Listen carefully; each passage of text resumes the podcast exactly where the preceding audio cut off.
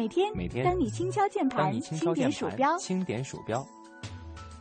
你打开的一个个窗口，你打开的一个个窗口，望向世界。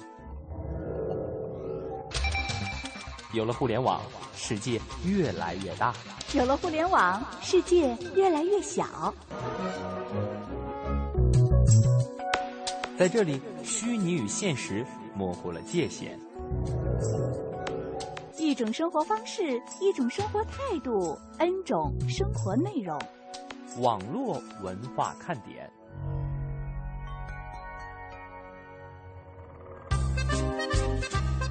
FM 八十七点八，FM 一零四点九，AM 一二一五，华夏之声网络文化看点。大家好，我是蒙蒂啊。今天呢是星期日，今天呢这个日子还挺特别的。呃，我们为大家请来了这个嘉宾呢，说实话，如果有机会的话，如果经过人家允许的话，可以把照片晒到我们的这个微博当中。因为今天来的是位大美女哈，来给我们大家介绍一下自己吧。过奖过奖，大家好，我是爱奇艺的主持人小冉君。这个身份今天不用我自己来介绍了哈，是说白了，你这个头衔儿我还真不太能说得出来。但是呢，通过网络上大家的这个了解，一般都说什么爱奇艺王牌女主播啊之类的。你怎么说不出来呢？同样都是主持人，有什么说不出来的？嗯，这倒有道理哈。但是确实，如果说起数起来，我们这个身份呢，还真的是。有点乱哈，是因为大家可能觉得有些人觉得可能在网络上做主播就不应该被称之为主持人，但其实我觉得经过了这段时间的在爱奇艺的工作磨合，我发现说做网络主持人真的是挑战更大。嗯哼，挑战更大哈。虽然说我是应该说是算是科班出身嘛，因为广院零九级播音本科必须是啊。对，然后后来就发现说，哎，怎么大家毕业的时候。没有一个人说主主动的愿意去网络媒体工作。其实我在毕业之前，在纸媒、在广播媒体、在电视媒体都有实习过。那后来发现，大家可能更青睐于去传统媒体工作。嗯哼，对，这也就是学校教学的主要的一个思路。实际上，今天我们请就像你现在在对在传统媒体当中工作嘛。实际上，今天请小冉来呢，还是。呃，有几个方面原因哈，想跟他聊一聊。一个就是这种教学思路，包括目前大家是如何看待这种互联网的媒体当中的这个传播力量的。另外一个就是，我们首先其实说一点大家更感兴趣的，呃，跟爱奇艺有关，跟你也有关，是那部电影儿。呃，电影名字我忘了。好，我在这里 宣传一下啊，这是一部由爱奇艺自制的网剧，叫做《灵魂摆渡》。但是这部剧呢，它不一样，在它其实是由郭靖宇导演，就是打狗棍，包括其他的很多铁梨花等等这些代表作品的一个著名导演郭导的呃原班人马倾力打造的。是电视剧还是电影？是一个电视网剧，它叫网剧，对，因为它只在网络平台播出。但是呢，为什么我们说现在很多在网络媒体播出的剧，它的点击量非常高？就比如说，比如说之前我不知道大家有没有印象，《爱情公寓四》，嗯，它在爱奇艺的点击量是突破了二十八亿，这是半个月之前的数字。嗯，所以说，在网络媒体这个平台上，不管是剧也好，还是其他的网络节目也好，它的传播影响力是在一步一步慢慢跟进、慢慢扩大的。嗯，包括我这一年多以来嘛，在爱奇艺工作的时候，我就发现，它最吸引我这个平台最吸引我的一点，就是它整个周围的工作环境充满了一种生命力。嗯这是我之前在传统媒体实习的过程当中。嗯，比较薄，我认为比较薄弱的一环。对，说白了就更像对我们的一个吐槽，是吧？被你听出来了。对，因为很多的听众朋友都知道，实际上我们的这个办公环境就是一个人一个工位，然后基本上在这个办公室当中，大家是没有什么太多语言交流的。是，但是呢，传统媒体有它的优势，在于说它的严谨和规范。嗯但是呢，新媒体它更大的优势就在于说无边的热情，还有无边的创意。这也是我在这里面感触最大的一点，嗯，包括他现在为什么我说对于主持人来讲，我最后选择了网络媒体这个平台，其实是因为它的影响力也在一步一步的扩大。我认为是这样，因为爱奇艺其实它成立的时间并不长，在同行业当中，它应该算是一个新手，但是呢，它在整个成长速度过程当中，应该是同行业里。最快的，我不夸张的说，最快的。因为最早实际上说视频，我们大家首先会想到的是张朝阳啊，说到的这个搜狐视频，而且确实可能现在搜狐视频在做一些国外版权的这个方面做的还相对来说在国内是不错的，所以可能更多的人还是会根据传统去选择这个。呃搜狐视频去看一些剧。但是呢，实际上我们在这个无论是你生活当中，还是说网络的这个传播过程当中，看到了很多的这种视频网站媒体在打出自己的一个招牌。比如说，在之前，很多朋友关注到过，在这个公交车站啊，或者是什么地铁牌上都会看到。嗯。呃，腾讯说我们的这个视频里面会第一次引入英剧，我们是拥有版权的，中国第一家。爱奇艺当年的这个第一个招牌是什么？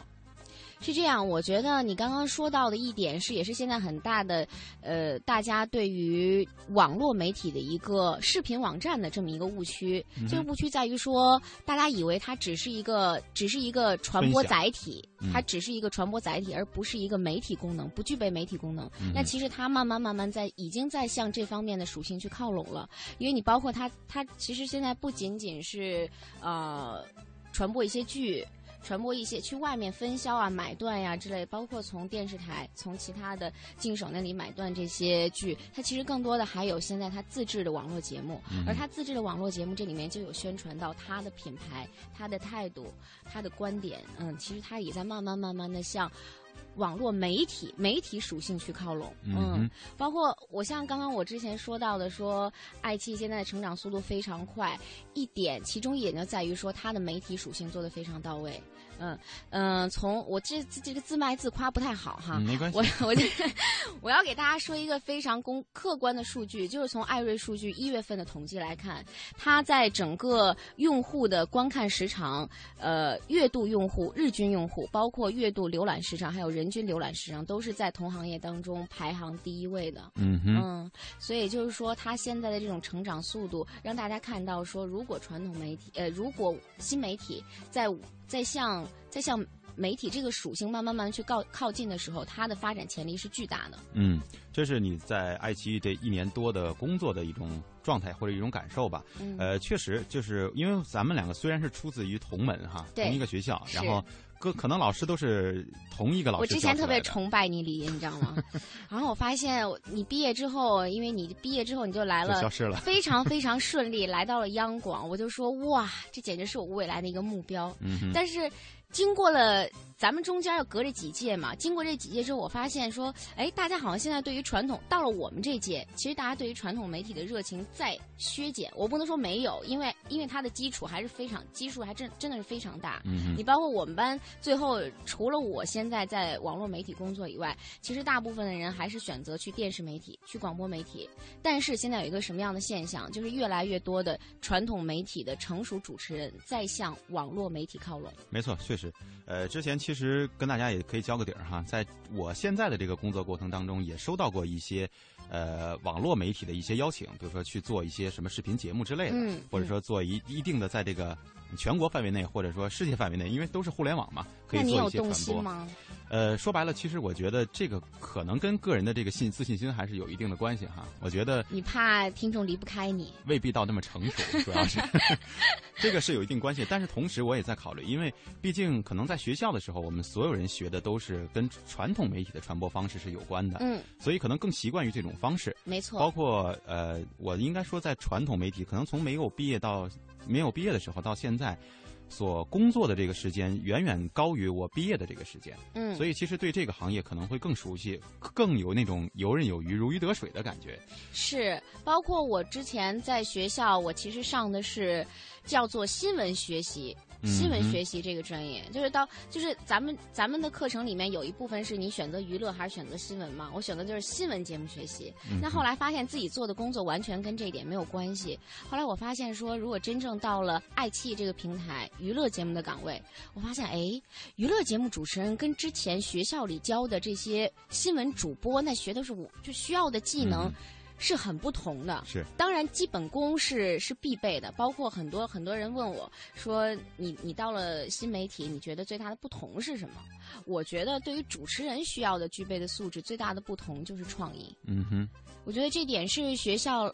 这也是我其实特别想说，本来像传像播音主持专业的学校应该加入一个必须的基本课程、基础课程，就是新媒体主持人的培养。嗯，我觉得这一点现在是慢慢慢慢随着时代、随着媒体的变化趋势、随着受众的接受趋势，需要去改变的一点。对，而且现在其实学校也有一方面的做法哈，比如说嗯成立了那个是李勇老师的那个工作室吧，好像是吗好像是有，我听说哈，叫什么哦三教一式。那天我听李勇老师自己在节目当中说的，嗯说回学校任教之后给了这样的一个特权，嗯或者说给学生们这样的一个培养方向。可能，但是更多的，我觉得是学那种如何传播娱乐化的东西，因为可能对于不同的学校所教出的学生来说，侧重的点是不一样的。嗯可能虽然我们现在都是在做娱乐啊，但是呢，实际上我们在学校里学的更多的是如何去播新闻，嗯，这可能是学校的，的传统带给我们的。是的，说回我们的这个互联网媒体，呃，实际上我认为，在这个整个的工作过程当中，呃，并不见得你学的是传统，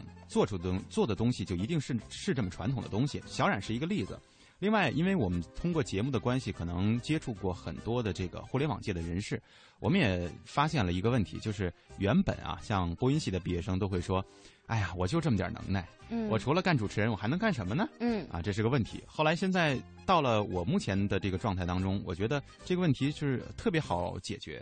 呃，你发现你跟不同的人聊天的时候，他所在的领域都有我们能够去做的事情，或者说所有的东西说白了，他都得说话。嗯一涉及到说话的时候，好像我们就都可以发挥到作用了。所以这也可能是一个主持人吧，在所谓的互联网时代或者说媒体时新媒体时代，能够凸显当凸显出来的这个作用。嗯但是我觉得这个作用其中有一个有一个地方是需要去突破的，传统传统媒体传统媒体人需要去突破的一点就是互联网式的思维，嗯哼，因为包括我之前在学校上了四年的专业学习，我发现我的思维慢慢慢慢有一点固化。拿到一篇稿子，或者说面对一个一个节目，我怎么去播，怎么去表达，怎么去让听众听进去，好像似乎是有那么一个模式，嗯有那么一个板子在。对。但是其实我到了真正的主持岗位，我发现其实这些板子呢，往往有的时候它更大的更大的作用是一种束缚。嗯哼。嗯，可能会让你让你不自觉的进入到某种模式当中。我觉得这点是是我觉得以后在播音主持教育方面需要去着重改变的一点，嗯哼，就是呃，那就你来说，比如说你现在做的这个节目叫，叫做爱奇艺早班机，还有电视剧游戏，大家可以到爱奇艺的网站上去搜索，嗯点击量非常的高，而且我保证你 一看就停不下来。对，关键关键是要看美女嘛，对吧？另外有一点就是，你刚才正好说到了所谓的这个互联网思维，你认为在你的实际工作当中，互联网思维它从哪儿体现？比如说你刚才说的特别具体的这个对一篇稿子的，呃，播读，或者说一篇稿子的阐释，可能我觉得，因为实际上对于我们现在来说，呃，咱们学的都是新闻，但是我现在等于做的节目也是脱口秀，嗯。所以其实这个稿子只是我的一个参考，嗯。就可能会更超脱于要传播的这个目的，嗯。就是读的这个目的吧，应该说，嗯。可能大家听到的我们说的这个事儿是一件完整的事件，但是里边的很多细节我们是摘出来说的。嗯。但是我觉得好像是不是在你们的这个视频媒体当中，尤其是你做比如说娱乐资讯类的东西的时候，嗯还是有很多东西还是要照着这个，呃，照本宣科吧，还是要照着这个消息去读的。读的时候有什么不同吗？你觉得跟我们之前所谓的传统媒体的传播方式？哎，其实我特别想问一下，就是你之前采访了那么多互联网相关的大咖也好，嗯教授也好，专业人士嘛，就算是，你觉得他们的互联网思维是体现在说，呃，最主要是哪个方面呢？嗯，他们的互联网思维啊，其实说白了，我觉得聊的时间长了以后，发现创意并不是一个什么事儿。嗯因为很多人在跟我聊的时候，我都会问说，呃，咱们最后说说创意吧。这可能我们的听众朋友也都比较熟悉这样的一句话了哈。但是每个人会有不同的回答，最多的观点是，创意根本不是个问题，关于嗯是、关键是你怎么去做。想法谁都会有，所以我觉得互联网思维，如果说我们单纯的往这个创意上面去想的话，我觉得远远不够。嗯可能更多的是如何去传播，如何去把自己展利用一种不同的方式展现给他人。嗯，也就是说，你横空出世的时候，你是一种什么样的形象，什么样的交流方式去展现在他人面前，这个很重要。嗯所以，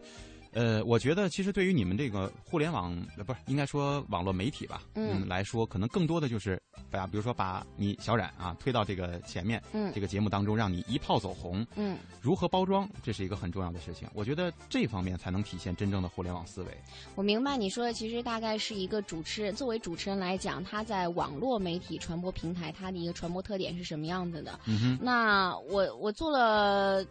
做了一年的时间的早班机啊，现在有差不多一年的时间了。我发现说，如果你在互联网媒体或者说视就直接说叫视频网站嘛，去做主持人传播的话，最大的一点不同是，它似乎不像一个主持人，嗯哼，那你觉得像什么呢？它似乎更像一个，就是需要考虑受众接受什么样的形象，而为这个形象慢慢慢慢去趋近的一个，就像一个传播者一样。我觉得不是一个主持人对，人。说的更具体点，可能应该是介于主持人和演员之间吧。你这点说的，我觉得挺我我非常赞同。对，因为我我们私人是有私人交情的嘛，所以就是有有的时候是可以看到小冉的这个朋友圈之类的哈，看到他分享的一些，比如说拍的工作照的时候，会发现，呃，这个节目的形式和风格完全是因为这一天的主题，或者是因为他个人的这一身装扮而去定的。我觉得你刚刚说那点哈，我又特别有一个特别有一个感触，就是你看传统媒体人，再看新媒体人，他们的朋友圈发的内容是非常不一样的，嗯而且非常有意思。我觉得新媒体人他们发的一些大概都是很多网络流行文化，嗯啊、可能是在有些传统媒体人看来，他们是不屑于发这样的东西的，他们觉得这 太肤浅。你有这种感觉吗？对，你对会会发一些带有这个新闻理想啊、新闻责任感的东西吗？对，所以哎，那不会？所以说，在我发，我不知道在我发某条朋友圈的时候，你会不会有这样的想法？嗯，觉得你现在越来越肤浅了。呃，其实我觉得有时候是分两两两方面想，因为可能我的这些朋友圈里更多的是传统媒体当中的同事，嗯所以其实他们发的有一些东西，我觉得确实能够引起，尤其是做媒体的这些人的深思。嗯，而且确实我们现在虽然我们在媒体当中，但是大家会觉得中国媒体老说遇到什么事儿不给力嗯啊，这个是我们共同的观点，在节目当中传播也不怕大家这么说，因为大家都明白。嗯，所以其实作为媒体人，我们也是有一定的责任感，也会去想如何把这个东西更及时，能够更让大家接受的形式，让大家满意的形式去传播给大家。嗯，所以我有的时候觉得大家的这些思考是很有必要的。但是看到你的那个呃朋友圈的时候，有的时候我就更觉得，就是你可能未必是我的同行，而是我认识了一个特别好的朋友，但是你的身份应该是一个网络上的红人，或者说算算明星。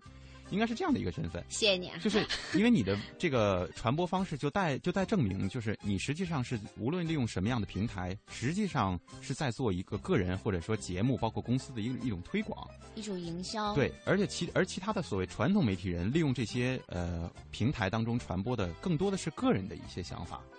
所以，其实你刚才问的这个所谓互联网思维，我觉得在这儿就是一个体现。你说的有道理。如何去推销自己，这很重要。对，讲讲你的这个经验吧，作为网络红人。因为哎，网络红人算不上啦。不过大家可以去看一看我主演，我我参演的《灵魂摆渡》但真的，网络上都管你叫王牌嘛，王牌女主播嘛，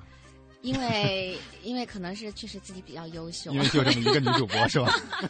你能不把实话说出来吗？啊，其实我觉得说，如果真正到了这个互联网的环境当中，自己发现原来自己的想法是那么的传统，嗯就是之前接受的教育是那么的传统，我需要释放自己。包括这次去出演《灵魂摆渡》这部爱奇艺的自制大剧，那我想说，最主要的一点是我找到了主持人和演员之间的一个最大的不同，就是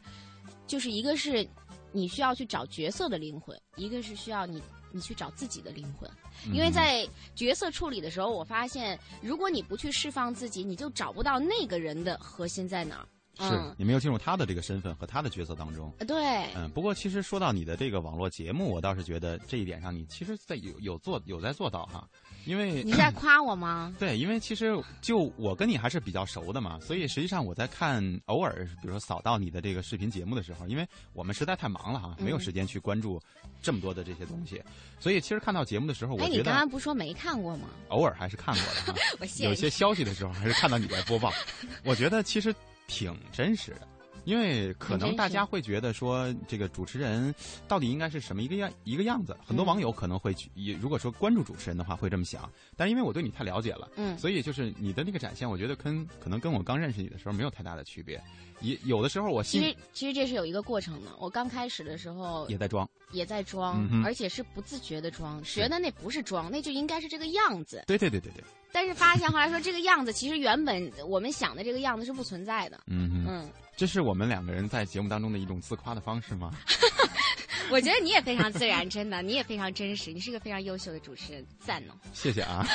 这个没有给给过任何的暗示和广告费哈。确实，就是现在做节目当中，我们会发现，大家可能更容易接受的是你最真实的状态，而且可能会愿意听你说的那些家长里短的话，是而不是所谓的冠冕堂皇的这些什么观点或者是什么样的，呃，一些装出来的这种状态。嗯，有的时候可能我们在涉及一些，因为可能小冉的这这个节目涉及的相对较少吧，因为毕竟。是以娱乐为主，娱乐资讯为主。可能因为我们现在做的网络文化看点，更多的是关于互联网业界的一些消息。嗯，会跟很多的所谓的哈大佬们这个各种聊。嗯，所以有的时候说出来的一些观点，大家可能会听着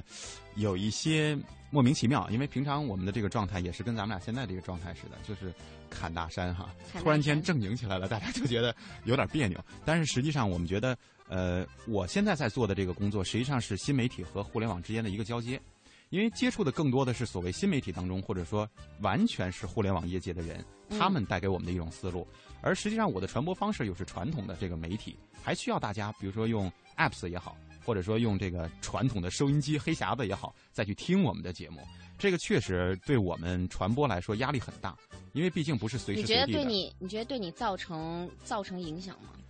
绝对会造成一定的影响，因为平常比如说，如果我们在以传统的这种学校里学的这种方式去传播的话，没有人会听，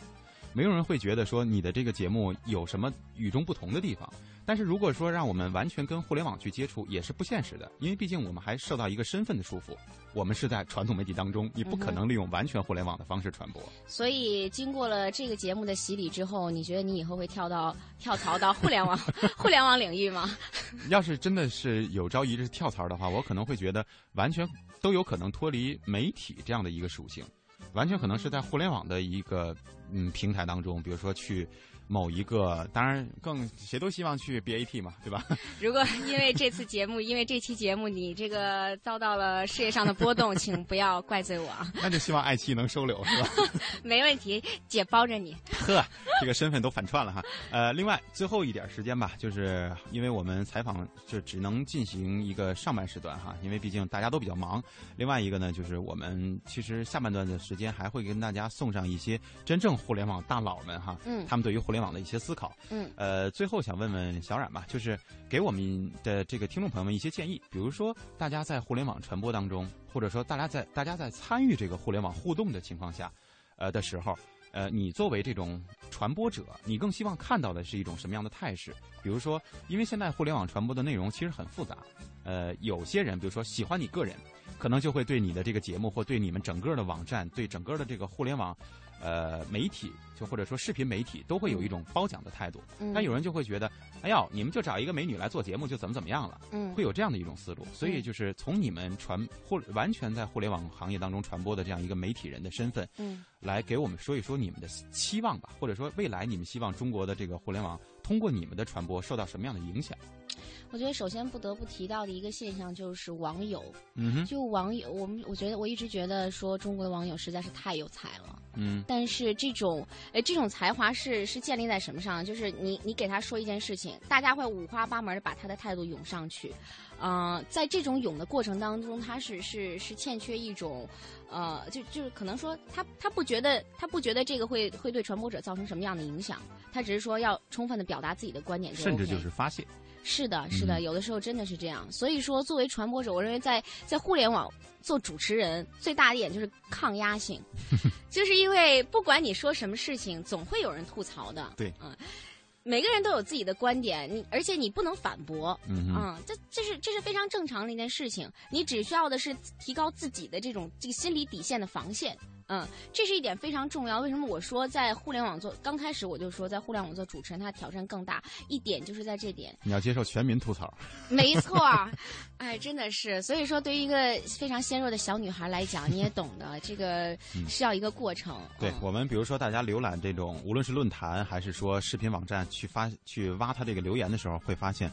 网友真的特别有才，有很多所谓的神回复。有的时候我们在节目当中也会给大家集中的做一些分享和传播。是的。然后实际上，因为毕竟我们现在还在做传统媒体哈，有的时候就是要思考的更多一些。比如说从新闻价值上哈，从人性上，从社会观上哈，当然说的有点严肃了。从这个话题上去思考的时候，我们会发现。中国有些大部分的网友真的是，你们确实很有才，但是你们不要把这些才华完全浪费在这方面。我们会发现，大家在吐槽的时候都特别有精神，特别有能量，而且说的话特别精彩。但是真正到你们发挥，我觉得接下来听众朋友就要吐槽了。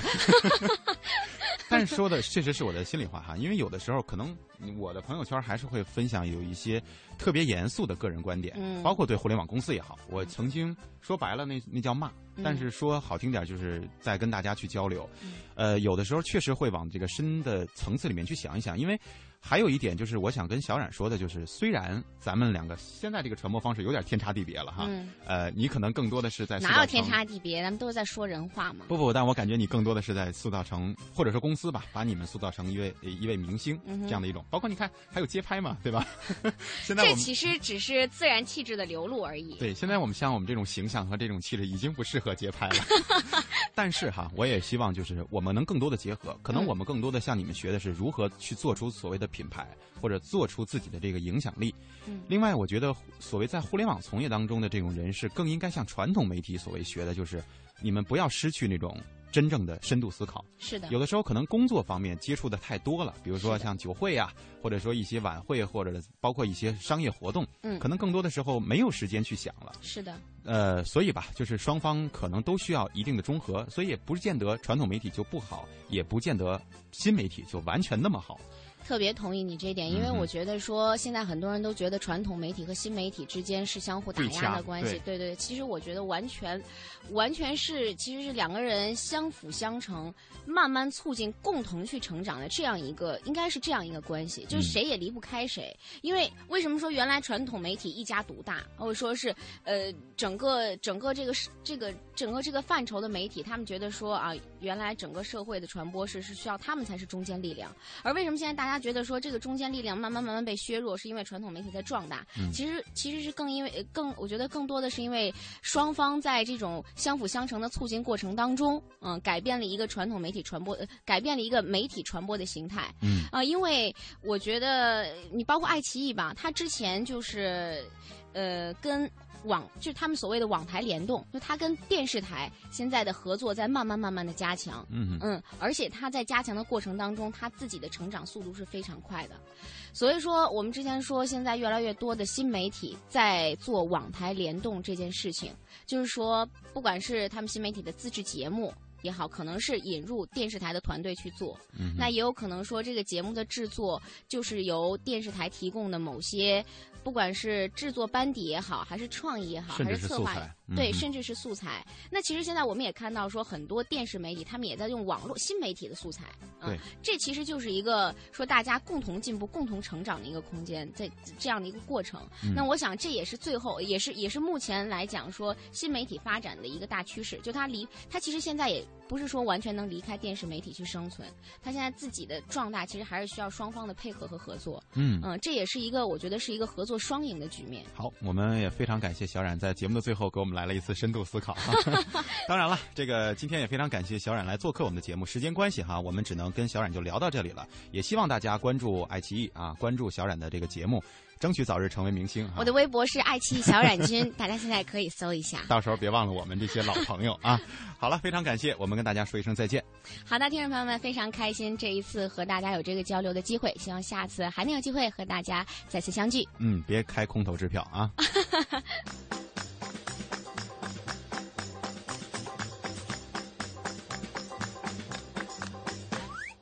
如果感到悲伤，我会陪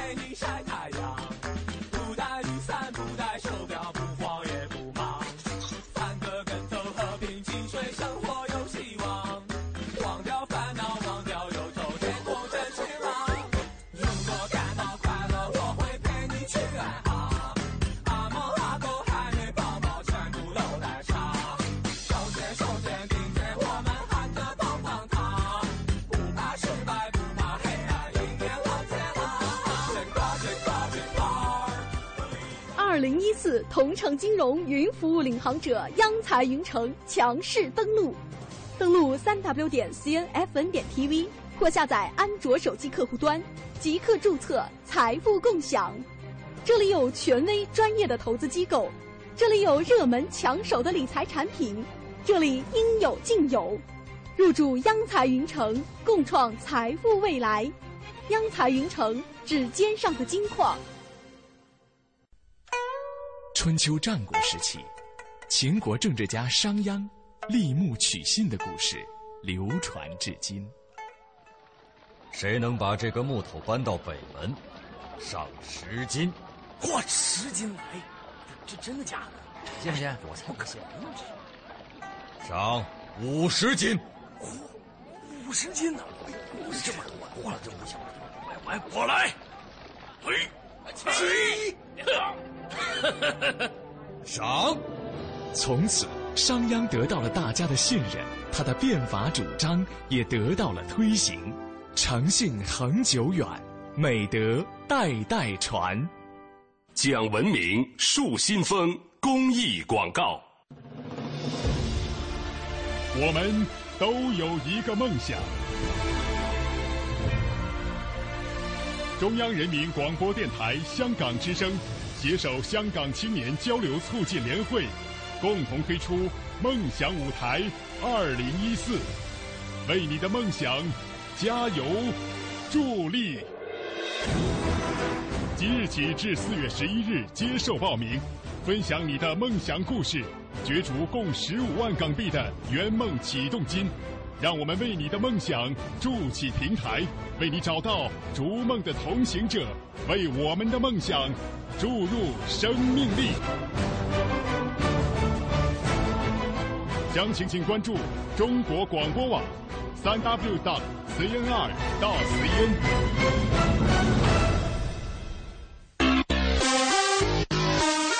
欢迎继续收听网络文化看点。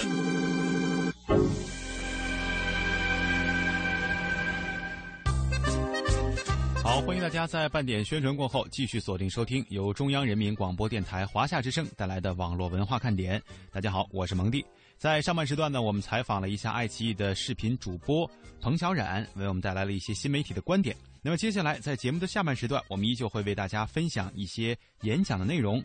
今天的分享的内容呢，来自于中国航信市场部副部长、航旅纵横的负责人博满辉先生。他将会为我们分享一下在数据时代的智能出行方式，我们一起来听一下。我是博满辉啊，来自中国航信啊。今天我要跟大家分享的题目呢是数据时代的智能出行。觉得呃，可能是最直观的一个体现呢，就是对于传统企业来说，越来越多的这种服务的内容会被从线上呃线下导到线上，而且呢是传统企业与社会之间的那道有形或者是无形的那道鸿沟会逐渐逐渐的消失。啊，呃，所以说呢，我觉得只有把握住了这个这个趋势的这种传统企业，可能在未来呢，才能够立于不败之地。我本人呢，也是来自一个非常传统的一个企业啊，中国航信。呃，其实每次介绍航信的时候，我都非常非常的纠结，因为我我很难讲清楚航信到底是一个什么样的企业，以至于到今天，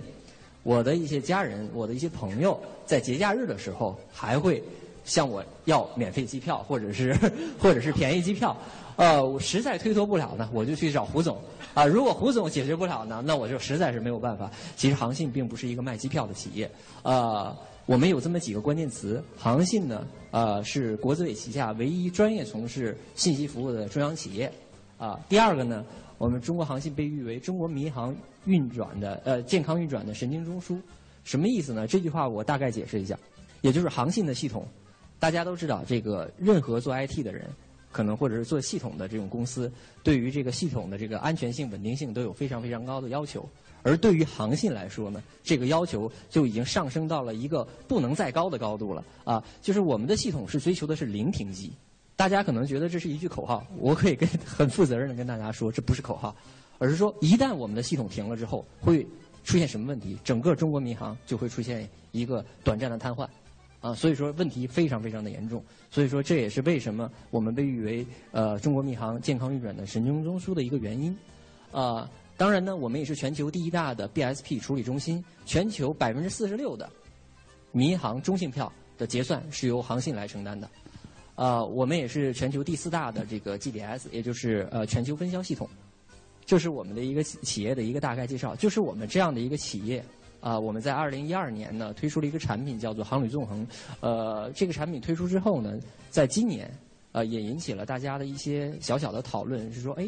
中国航信作为一个传统的为这个呃航空公司、机场，包括我们的销售企业提供专业系统解决方案的一个公司，为什么会做？这样的一款产品呢，航旅纵横是中国航信第一款移动互联网产品，也是我们中国航信第一款面向大众服务类的这种产品。目前呢。呃，这个产品有 iOS 的版本，有 Android 的版本。然后在本周，我们也发布了呃 WinPhone 的版本啊，大家可以去试一下。呃，我们采用的都是原生的这种开发的这种这种技术，主要是为了虽然说我们很累啊，但是主要是为了用户的一个良好的体验，所以还是采用原生的这种方式来开发。为什么要推出航旅纵横？其实呃，最近我还看了一下，确实是大家对这个问题还有一点点的讨论。呃，大概呢分。两两两种学说啊，第一种叫布局说，第二种叫眼红说。所谓的布局说，就是这是航信在下一盘很大的棋，具体是什么棋不知道，但是应该是在下棋啊。另外一种呢，就是说市面上有很多这种航班服务类的这种产品，人家做的很好啊，航信眼红了，是说那我也来试一试。其实有的时候这个真相啊，就是就是可能会跟大家想象的会比较远，因为它简单到大家不愿意去接受的那种程度，其实都不是。我很负责任的说。为什么呢？其实，如果布局说哦，当然，对于这才才就是拥有这两种学说的这种朋友们，我们都是抱以非常感谢的一个态度，就是感谢大家对航旅纵横的关心啊。但是呢，布局说，呃，我觉得可能是高估了我们自身对移动互联网的一个理解，因为我说了，航信本身是一个非常非常传统的一个企业。我们是在二零一二年刚刚接触移动互联网，我们其实并不了解移动互联网它未来的一个趋势是什么样子，啊，我们仅仅是站在自己的角度去思考这个问题，所以只是想解决一个很小的一个问题，而并没有想的那么的远大，那么的呃长远。对于眼红说呢，呃，我觉得可能大家犯了一个错误，是说低估了我们对这个呃这个行业的一个一个对信息处理的能力。啊，或者是说对信息采集的一个能力，因为呃我们在互联网应该说是一个新兵，但是在民航业，我们尤其是在民航信息化这个领域，我们应该是当仁不让的呃佼佼者。所以说，可以可以呃怎么讲呢？可以说，在这个行业，可能更多的是我们去引领别人，而不是别人去啊引领我们。所以说，回归到我们的一个初衷，非常非常的简单，我们就是希望。越来越多的人在出行的时候愿意选择飞机，为什么我们推出这样一个产品？仅仅是这么一个很简单的一个原因。这个第一呢，这个我们啊，这个也是乘客之一啊。因为由于我们是民航的企业，所以说我们在出差的时候，公司比较鼓励我们乘坐飞机啊。但是我们发现哦，如果是说能有一种更加便捷的方式啊，我们在我们出差的时候能够陪伴着我们，对我们自身来说也是一种呃很愉悦的一种一种体验。另外一个呢，可能就上升到公司的一个战略，确实是越来越多的人坐飞机，对航信是有好处的，啊，为什么呢？呃，虽然说我不能透露太多的呃航信跟航空公司，包括机场啊这些这些合作伙伴之呃之间的一个商务的细节，但是我可以呃透露一点，航信与这些合作伙伴的商业模式是构建在啊民航的旅客量的基础之上的，也就是说，虽然是它不是一个线性的关系，但是。这个行业越来越多的人坐飞机，航信所收到的回报可能会越来越多。当然，这个回报不是简单的一个线性关系啊。呃，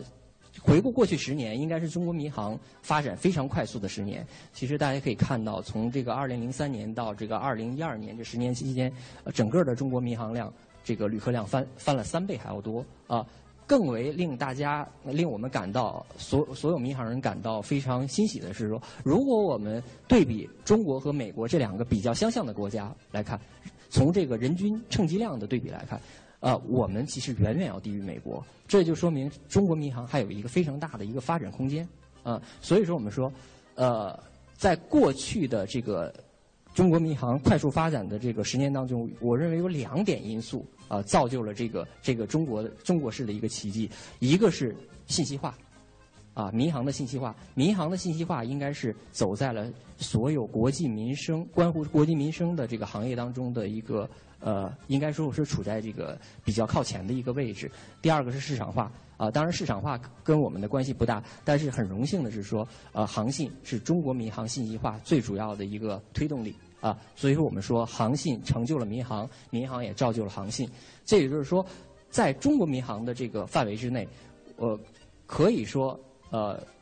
没有人比我们更希望有更越来越多的人去乘坐飞机啊，甚至包括航空公司，因为其实航空公司有的时候由于它的一些商业运作或者它的商业模式，并不是越来越多的人坐飞机，它的收益会越来越高，而航信是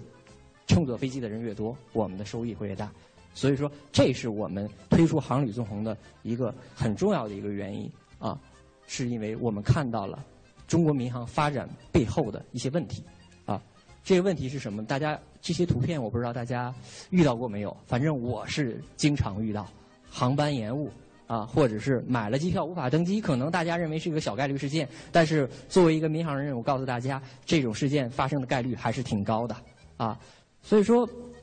这一点呢，令大家感觉到非常非常的困惑啊。一方面是说中国民航的发展趋势非常非常的好，但是另一方面呢，这些存在的这些问题又给这个。中国民航带来了非常非常大的困扰，民航是不是能够下一步继续的延续上一个十年的快速发展？其实我们是不知道的。更为严重的是，以前啊，我对高铁对民航的冲击没有太多直观的感觉，但是我最近也体验了几次高铁之后啊，我真的发现高铁对民航的冲击实在是太大了啊！尤其是我发现高铁的舒适性和便捷性正在快速的接近于民航啊，真的是正在快速的接近于民航。啊，甚至是说在有些方面可能比民航做得更好，所以这真的是，呃，我们对这个行业产生了非常非常大的这么一个一个困惑，或者是说我们产生了非常非常大的担忧。我们想，能不能作为一个民航的企业，尤其是作为一个非常希望人们在出行的时候选择飞机的企业，我们能做些什么呢？那我们想了，为什么这个旅客？为什么就是刚才出现那个片子里出现的问题？我们能不能去解决那些问题？我觉得旅客的痛点，我相信大家应该非常非常的理解。对于民航来说，就是很简单的五个字：信息不对称。其实我相信，民航延误或者是说购票，其实这个动作在所有的这个全世界都是一样的。民航延误是经常会发生的事情，因为我们在国外也发现也确实会延误，但是。中国跟国外不太一样的地方是在于，是说可能用对于旅客来说，他很难第一时间掌握这些信息，啊，国外呢相对来说会好一些啊，为什么呢？仅仅是说，假如说咱们呃在座的一位一位朋友想乘坐飞机去旅行，这个是在国内啊，而且不是不是国外，您至少要有面临着三十家航空公司。的选择有七千家分销企业的选择啊，然后呢，甚至是可以随机的去这个您的行程会覆盖这一百八十家机场当中的两家啊。当然呢，你可能选择在每每天当中有一万班航航航班的其中的一班，也就是说，当这四个要素组合在一块儿的时候，其实出错的概率是蛮大的，因为任何一个环节出了问题，可能都会影响您的行程，都会影响您的您的体验啊。这是一个信息不对称的一个非常重要的一个原因，就是民航的这个数据非常非常的分散，它分散在整个产业链的各个环节啊。第二个原因是民航的数据跟其他的这个数据不太一样的地方是在于它的及时性非常非常的强啊。一旦过了这个这个时间点，您在上一秒在前五分钟获取的信息，对于你来说就没有任何参考价值，甚至是会对您形成误导。所以基于这两点，用户其实想获取数据非常非常的困难啊，这就导致了这个旅客的一个非常痛苦的一个信息不对称的这么一个局面。航旅纵横从我们的角度，如何去提升用户的这体验，如何去解决旅客的这种痛点？其实我们从两个方向来着手。第一个点，从一对多到一对一，也就是刚才看到的，用户如果想获取民航的信息，其实是要从航空公司、机场、从代理人、从甚至是空管。要把所有的信息全部获取一遍，才能得到一份完整的信息。这个其实成本太高了，基本上是不太可行的。啊，那我们在做一件什么事儿呢？我们就是希望能够把行业的这些合作伙伴的，或者说这些企业的信息，能够做一个整体的、深度的整合，啊，然后再提供给用户。这样的话呢，会降低用户的这个获取成本。呃，很高兴的说，我们迈出了一小步。目前呢，我们大概每天呢会处理六千万条左右的这种数据，去整合出用户大家需要的一些信息。啊，这个数据量随着我们这个呃整合这个行业资源的这个力度越来越大，还会不断不断的攀升啊。第二点呢，就像我说的，您有获取信息的这种渠道了，但是如果这个不能及时的去获取这个信息，其实还是没有意义的啊。那我们提供的一个是什么呢？就是一种场景化的、智能化的一种信息的一个展示方式啊。我们叫做呃，在主动查询的时候。啊，您是在不同您出行的不同阶段，您看到的信息可能是不太一样的，并且我们会在每一个关键点都会有一个信息的一个提示，采用唤起式的这种交互的这种方式，让您第一时间了解到信息的这种变化。啊，这是我们做的两件事儿。谈到民航出行，那民航出行到底包含哪些环节，或者说大家需要获取哪些信息呢？其实我们粗略的。划分一下的话，我们可以把整个的这个民航出行，啊，分为这么七个阶段：决策、购买、等待、值机、候机、登机、到达这七个阶段。其实，在这七个阶段，大家需要的信息是不一样的。呃，我相信这个大家都会有体会啊。呃，那么航旅纵横做的一件事情呢，就是在这七个阶段给用户提供他们想要的信息，而且是。采以一种非常友好的方式给他提供大家想要的信息。出行决策这个阶段，刚才胡总刚才提到了，就说这个在这个调研当中，用户可能比较关注的是准点率，比如说关注的是机型啊，关注的是机龄啊。这个很高兴的告诉大家，在航旅纵横当中，大家可以看到这些信息啊。呃，我们这边呢，主要给大家提供的是。民航服务类的信息，因为其实呃机票搜索这件事儿，我觉得对大家来说不陌生，因为有各种各样的企业在机票搜索这个环节已经做得非常非常的好了啊，尤其是价格方面。但是呢，恰恰是在服务方面，可能大家花的心思，因为可能服务离交易还比较远，价格离交易比较近，所以大家的关注点更多的是集中在了这个价格上。而航宇纵横给大家提供的呢，其实更多的关注点是在民航的服务上，就是说跟。除了价格以外，啊，你我这个这个航班对大家来说还能提供哪些额外的这种呃大家关注的这种信息，在这上面都是可以有有一个非常方便的一个获取的一个通道的。机票购买这个环节，其实航旅纵横，我们一直说航旅纵横是不做机票销售的。因为我们只是给大家提供一个信息的展示，销销销售这件事儿，呃，自然有专业的公司去做。比如说我们这个国航的客户端做的就非常非常的棒。比如说这个第三方的一些企业在做销售。那我们在这个环节做什么呢？就是还是要解决用户的问题。正如大家有印象的话，可以看到，这我上一个片子里提到的，在购买机票的时候，可能很多用户会购买到假票，呃，导致后续一系列的问题。所以说，我们在这个环节。提供的主要是第一个是出票提醒，无论您在任何渠道，只要购买了机票，第一时间就会给您推送一个提提醒的一个信息。大家一定要相信这个信息，因为确实是有人由于不相信这个信息，导致了误机。代理人或者是航空公司，尤其是代理人啊，他操作可能有的时候不太规范啊。这个在购买机票的时候，把咱们的证件填错了，导致航旅纵横没有他的信息，他认为没有问题，结果到机场之后就走不了。啊，所以说有的时候大家还是要相信科技的力量啊。然后第二个的话，您自己出行的时候解决了这个机票真假的问题，那么如果是我朋友同行怎么办？我们提供了机票验真的一个功能。呃，因为航信是官方指定的唯一的一个提供机票验真的这么一个一个企业，所以说您只要是扫描一下那个票上的一个一维码，或者是说呃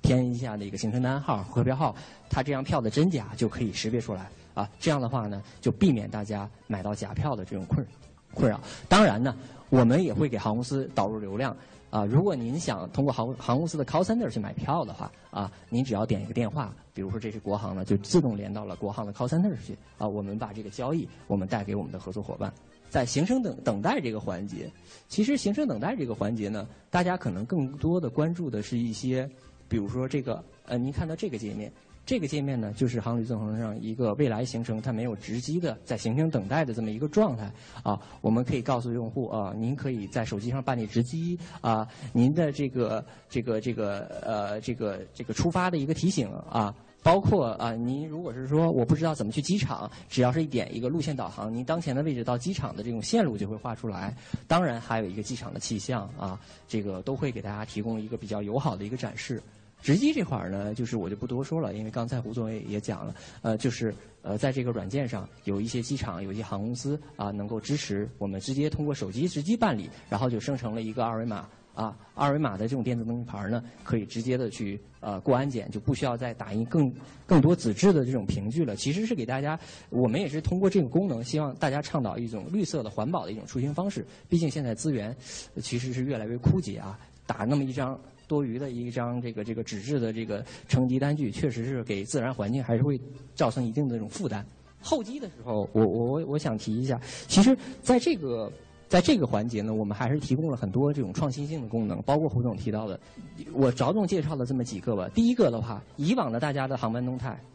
啊，可能看到的更多是起飞了，或者是到达了，或者是延误了，或者是备降，它仅仅是一个结果。其实我们在做这个软件的时候，我们一直在思考，如果仅仅给用户告诉用户一个结果，其实没有意义的，因为您知道这个信息的时候已经晚了。我们更多的是要告诉客户一个过程，或者是它的一个原因。啊，能够让客户提前的去做一些处理，所以说我们在这个行业当中率先推出了一个叫前序航班的一个概念，也就是我们可以展示这个飞机它上一班飞机的一个实时的一个状态，这样来让大家去判断这一班它是不是会延误，还是会会大家如果延误的时间过长的话，大家可以做一个做一个及时的一个调整啊，这是我们首创的啊。呃，然后第二个呢，刚才胡总提到了一个机场的室内导航，呃，我们往前迈了小小的一步，也就是我们现在呢，可以直接的，呃，通过我们这个软件找到您的这个登机口的位置，呃，因为。大家可以看到，在我们的航班动态当中是有个登机口的。您只要点这个登机口，就是自动的会导航到您这个机场的一个登机口的位置。这样的话，给大家提供一个比较便利的一个一个提醒吧，一个提示。目前呢，我们是支持北上广，然后很快的话，我们就支持了呃，为就是咱们国内的这个前十家的这种机场啊，应该会比较快。当然，我们还提供了一些比较有意思的功能，比如说我们叫做同道中人啊，谁跟你一个航班啊？啊，我无聊的时候，刚才胡总说了，航班延误的时候，我这个怎么打发时间啊？那我想大家可能会在机场的一个封闭的环境当中，可能会产生这种这种一种欲望，说我看看谁跟我一个航班，是吧？我如果跟一个航班，我是不是能跟他聊一聊天啊？其实告诉大家，我们这个功能都已经实现了。当但是大家不要误会啊，就是说这是不是有隐私的问题啊？那一定是有隐私的问题。所以说，只有您点了您希望分享您的行程，呃，别人才能够看到您的这个部分信息啊，而且还不是全部的信息啊。然后，如果是说您在交流的过程当中想把您的信息告诉他啊，那就是另外的一一一个故事了啊啊，就跟我们关系不是特别的大了。对，嗯。当然，我们这个还可以看提供了一些这个机场的一些情况，比如说呃每每分钟的一个起降数量啊啊到港的这种数量啊啊等等，这个都给大家的这个出行会带来很重要的一些参考。我们这个这几个环节的每一个环节的重要信息，我们都有一个这样的消息的一个提醒，就是这样的话呢，不需要用户啊每时每刻的去关注这个软件，不需要啊。我们有重要的信息的时候，都会给您 push 一条消息啊，您只要看这条消息就可以。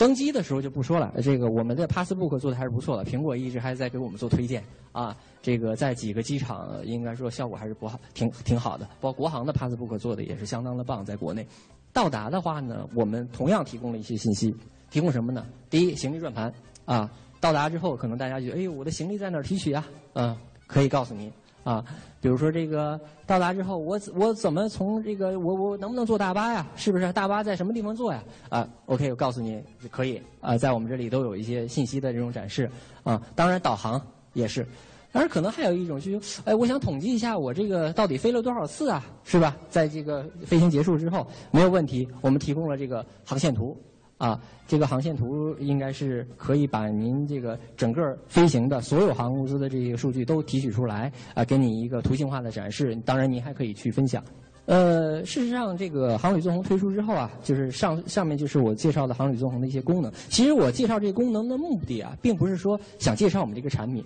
只是说我想给大家展示一下，当民航的这些信息我们给它打通之后，能够给大家提供一个什么样的一个出行场景。或者是一种一种一种超出大家想象的一个服务，呃，事实上我相信，可能很多人对这些信息都是不了解的，因为民航相对来说是一个比较封闭的系统。我们也希望借今天的这样的一个一个一个场合，给大家展示更多民航信息化的一些成果。呃，事实上，航旅纵横推出之后呢，这个社会反响，呃，确实超出了我们的预期，远远超出我们的预期。呃，我们惊喜的发现，到今天为止。居然有很多的明星在使用我们的产品，而且这些明星时不时的还在网上做一些吐槽，啊，这个是我们感觉到非常欣喜的一一些呃，让我们感觉到非常欣喜的这么一个一个状况啊，呃，而且呢，我们也因为做了这个这个产品之后啊，居然还跟一些明星的经纪人成了好朋友，因为他的这个他的他们的明星经常会会会在全国飞来飞去，希望我们给他提供一些这个及时的这个航班的一些信息啊。呃，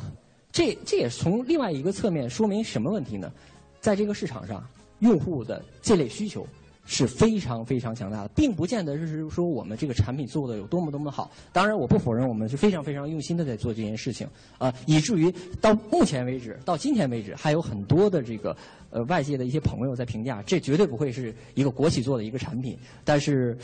我还是要跟大家澄清一下，这确实是原生的 中国航信这个团队打造的一个一个一个一个产品。嗯，呃，我想说的是说，这个市场的需求在这儿啊，这个市场的需求是需要有人去满足的啊。我们只是顺势而为，做了一件能够满足大家需求的一件事情。啊，并不见得是说我们做的有多么的牛啊，这点我们有非常清醒的认识，而且呢，我们也有非常非常多的未来需要进一步完善的这种这种空间啊，或者提升的这种空间，我们也会去呃尽我们最大的努力去给这个用户啊提供更加便捷的这种出行的这种服务。下一步的发展方向，呃，这个其实也是大家好像有些朋友挺关注的一一个一个话题，呃。当然，呃，因为实事求是讲，因为我毕竟是来自一个国有的一个企业，呃，有些事情的话，我也不能是说，呃，在没有得到公司的一个授权的时候啊，就要在这种场合。其实这种场合，我确实是不太愿意参加的，呃，因为很怕说错话啊。呃，一旦说错话的话，还不如不说。但是确实是商业 S 这个平台呢，第一是比较好，第二的话呢，呃，我想呢，也是对我们这个产品希望做一些宣传，所以说我就过来。但是对于下一步的发展方向，我能说的是，呃，有三点。第一点的话呢，我们希望是能够进一步的整合更多的资源。我刚才说了，我们目前的话，每天处理的数据量大概是六千万条，呃呃，在不久的将来，呃，我们可能会这个数据会上升到一亿的这种级别。为什么呢？因为我们目前的关注点主要是国内，但是我们目前已经在着手呃整合全球的这些航班的这种资源，而且取得了一些突破性的进展。啊，可能在不久的将来，啊，我们全球每天十五万的这种航班的这种数据啊，这种信息，我们就会以一种更现在这样友好的这种方式提供给大家。啊，这是我们在呃不断努力的，包括外行，因为现在我们只是提供了三十家航空公司的一些服务，呃，更多外行的这种信息，我们也在加紧的去跟他们去去做一些做一些沟通。应该是说，只要是市场上有需求，呃，我们就会有动力去把它予以实现。这个整合资源一定是我们这个产品的一个很基础的一个环节。第二个呢，就是继续提升产品的体验。呃，移动互联网的产品，其实大家。